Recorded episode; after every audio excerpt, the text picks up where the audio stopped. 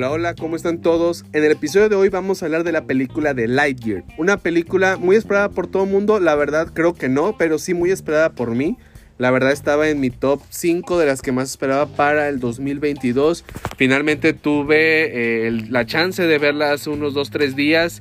Y este es mi review, estos son mis comentarios de la película. Eh, no quiero decir que mis comentarios son verdaderos, son mejores que los tuyos o peores. No, solamente son mis comentarios y, pues, y ya, ¿no? Entonces quiero presentarles de la película Lightyear.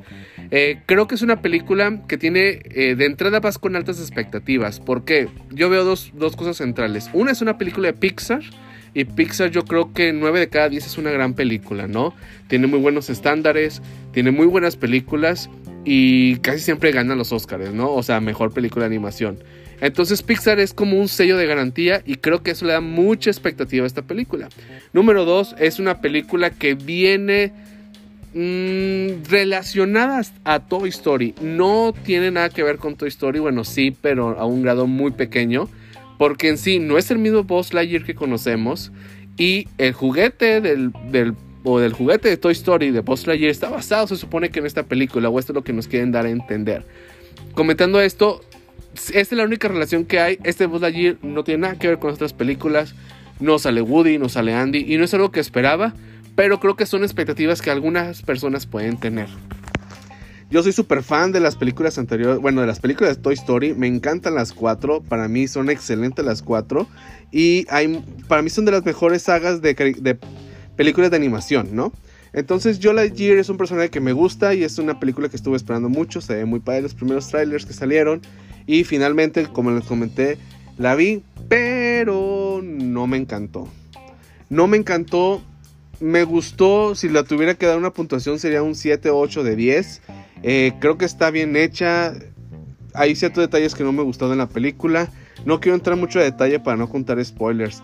Pero creo que yo, creo yo que lo que pasa aquí es que no, Lightyear se, pierde esta la fórmula secreta de Pixar. Para mí, en lo personal, lo que a mí me gusta mucho de las películas de Pixar es que tienen una fórmula secreta que te hacen una película, sí que parece de niños, pero realmente es una película de adultos. Es una película con un gran mensaje. Es una película que te llega al corazón, o al menos es algo que a mí me pasa, ¿no? Tenemos la película de Red, eh, esta niña y su relación con su mamá, que al final le dice a su mamá, ¿sabes qué? Digo, no así, ¿verdad? Pero el mensaje es, no puedo ser perfecto, mamá, necesito ser yo, pero no eso quiere decir que esté en contra tuya, necesito que tú eh, eh, veas mi parte, ¿no? Quiero tú que también me entiendas a mí. Tenemos la película de, de, ¿cómo se llama? Esta Ratatouille, que para mí es mi favorita de Pixar, y tenemos este mensaje de que un gran chef puede venir de cualquier parte, ¿no? Y, eso, y tenemos muchas películas más.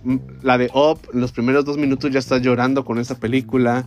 Este, Toy Story 3, en la parte que Andy juega por última vez con sus juguetes después de muchos años al final. También es una parte que te hace llorar. Y nos podemos ir con Buscando Nemo, nos podemos ir con Wally, nos podemos ir con Monster Inc., Monsters Inc., nos podemos ir con muchas otras películas de Pixar que tiene estándares muy altos y tiene un sello de garantía una película de Pixar, ¿no? Creo que Buzz Lightyear no tiene este sello de garantía de Pixar. En lo personal, puede que hay mucha gente que sí, he escuchado mucha gente que le encanta, pero también he escuchado mucha gente que no. De hecho, en Estados Unidos se preveía un cierre de fin de semana mayor y ahorita están, por los números, parece que va a quedar abajo. De unos 70 millones de dólares parece que va a terminar en 50. No es malo, pero sí se esperaba más por el tipo de película que es. Y yo creo que eso es un reflejo de lo que está pasando, ¿no? Una es, no es una película eh, como mucha gente espera y en lo personal siento que no tiene ese sello de garantía que tiene Pixar. Esta parte emocional sí tiene un mensaje, pero la forma en que fueron procesándola en toda la película y hasta el cierre, siento yo que pudo haber sido mejor. En algunas partes siento que apresuraron las cosas, en algunas otras creo que fue un poco lento. Pero en sí la película está bien. Yo le califico entre 7 y 8 de 10. Eh, creo que es una película de Pixar bien, pero no entra en mi top 10, la verdad. Hay otras películas que me encantan más. Monstering me encanta más. Buscando Nemo, Wally, eh, Ratatouille, como ya les comenté. Las cuatro de Toy Story para mí son mejores que la de Buzz Lightyear. Todo eso hace que la película de Lightyear se vaya atrás en la lista. La de Red, la de Red de Disney Plus, si no la has visto, vela. Para mí es mejor película que la de Lightyear.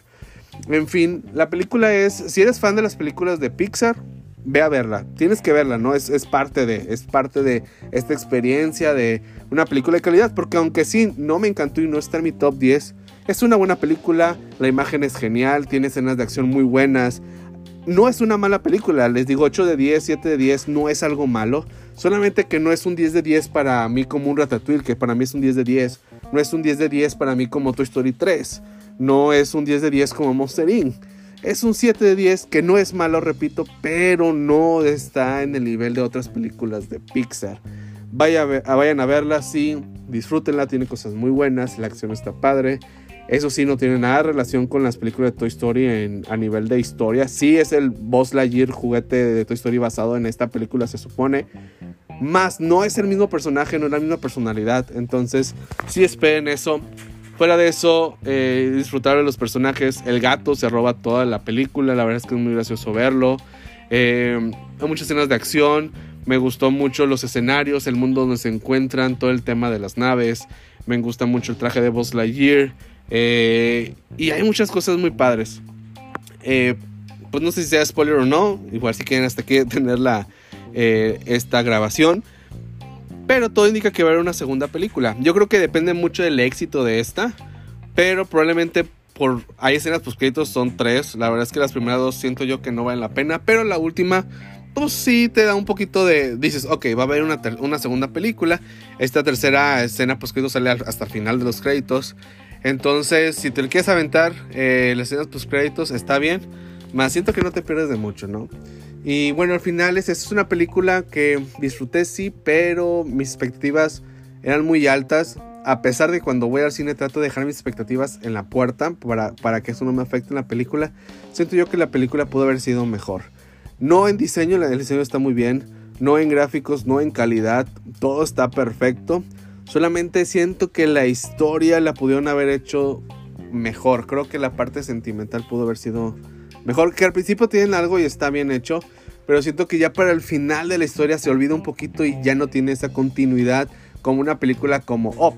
¿no? Que toda la película, al principio tú ves esta parte donde fallece pues, la esposa de este gran protagonista, pero toda la película te están recordando esa gran promesa con el tema de la casa y de la cruz en el corazón y todo esto te está lleno de emoción durante toda la película. Vos de ayer hace muy bien eso en los primeros 40 minutos, pero luego siento que no lo termina bien. En fin, creo que es una película que voy a batallar mucho en volver a ver. Eh, no porque sea mala, sino porque creo que la historia pudo haber sido más llamativa, más divertida. Eh, aún así, vayan a verla. Se los recomiendo que vayan a verla. La próxima película que sigue es Thor. Otra película que estoy emocionado por ver, una de mis top 10 que más espero para este año. Eh, seré sincero así rapidito, Thor Ragnarok eh, no me encantó tanto y hasta terminó odiando el director. Un problema de expectativas, la verdad, para serles sincero. Pero después vi Jojo Rabbit y dije, ok, este director es muy bueno. Solamente es el tipo de películas que él hace, ¿no? Pero con Jojo Rabbit me enseñó que es excelente director. Una gran película, muy bien dirigida. Si no la han visto, vayan a verla. Es una gran película. Entonces voy a ver Love and Thunder. Ya vi Thor Ragnarok. cuando se en el cine, obviamente. Entonces ya sé qué tipo de Thor va a ser. Ya conozco más a este director. Entonces sé que aparte de que va a haber cosas muy chuscas, muy tontas, muchos chistes, ya lo veo venir. Sé que también va a haber cosas muy, eh, muy serias, cosas muy eh, tristes y fuertes en el desarrollo de la película. Y pues lo que se escucha en la película es muy buena. Ya de hecho la preventa sale mañana en un par de horas en medianoche, las cuales estoy dispuesto a comprar ya para verla. Entonces, no sé si voy a hacer mi próxima, no sé si antes voy a ver alguna otra película, tengo que revisarlo, pero sí es una de las que más estoy esperando. Entonces esperen este review pronto y muchas gracias por escucharme. Hasta luego.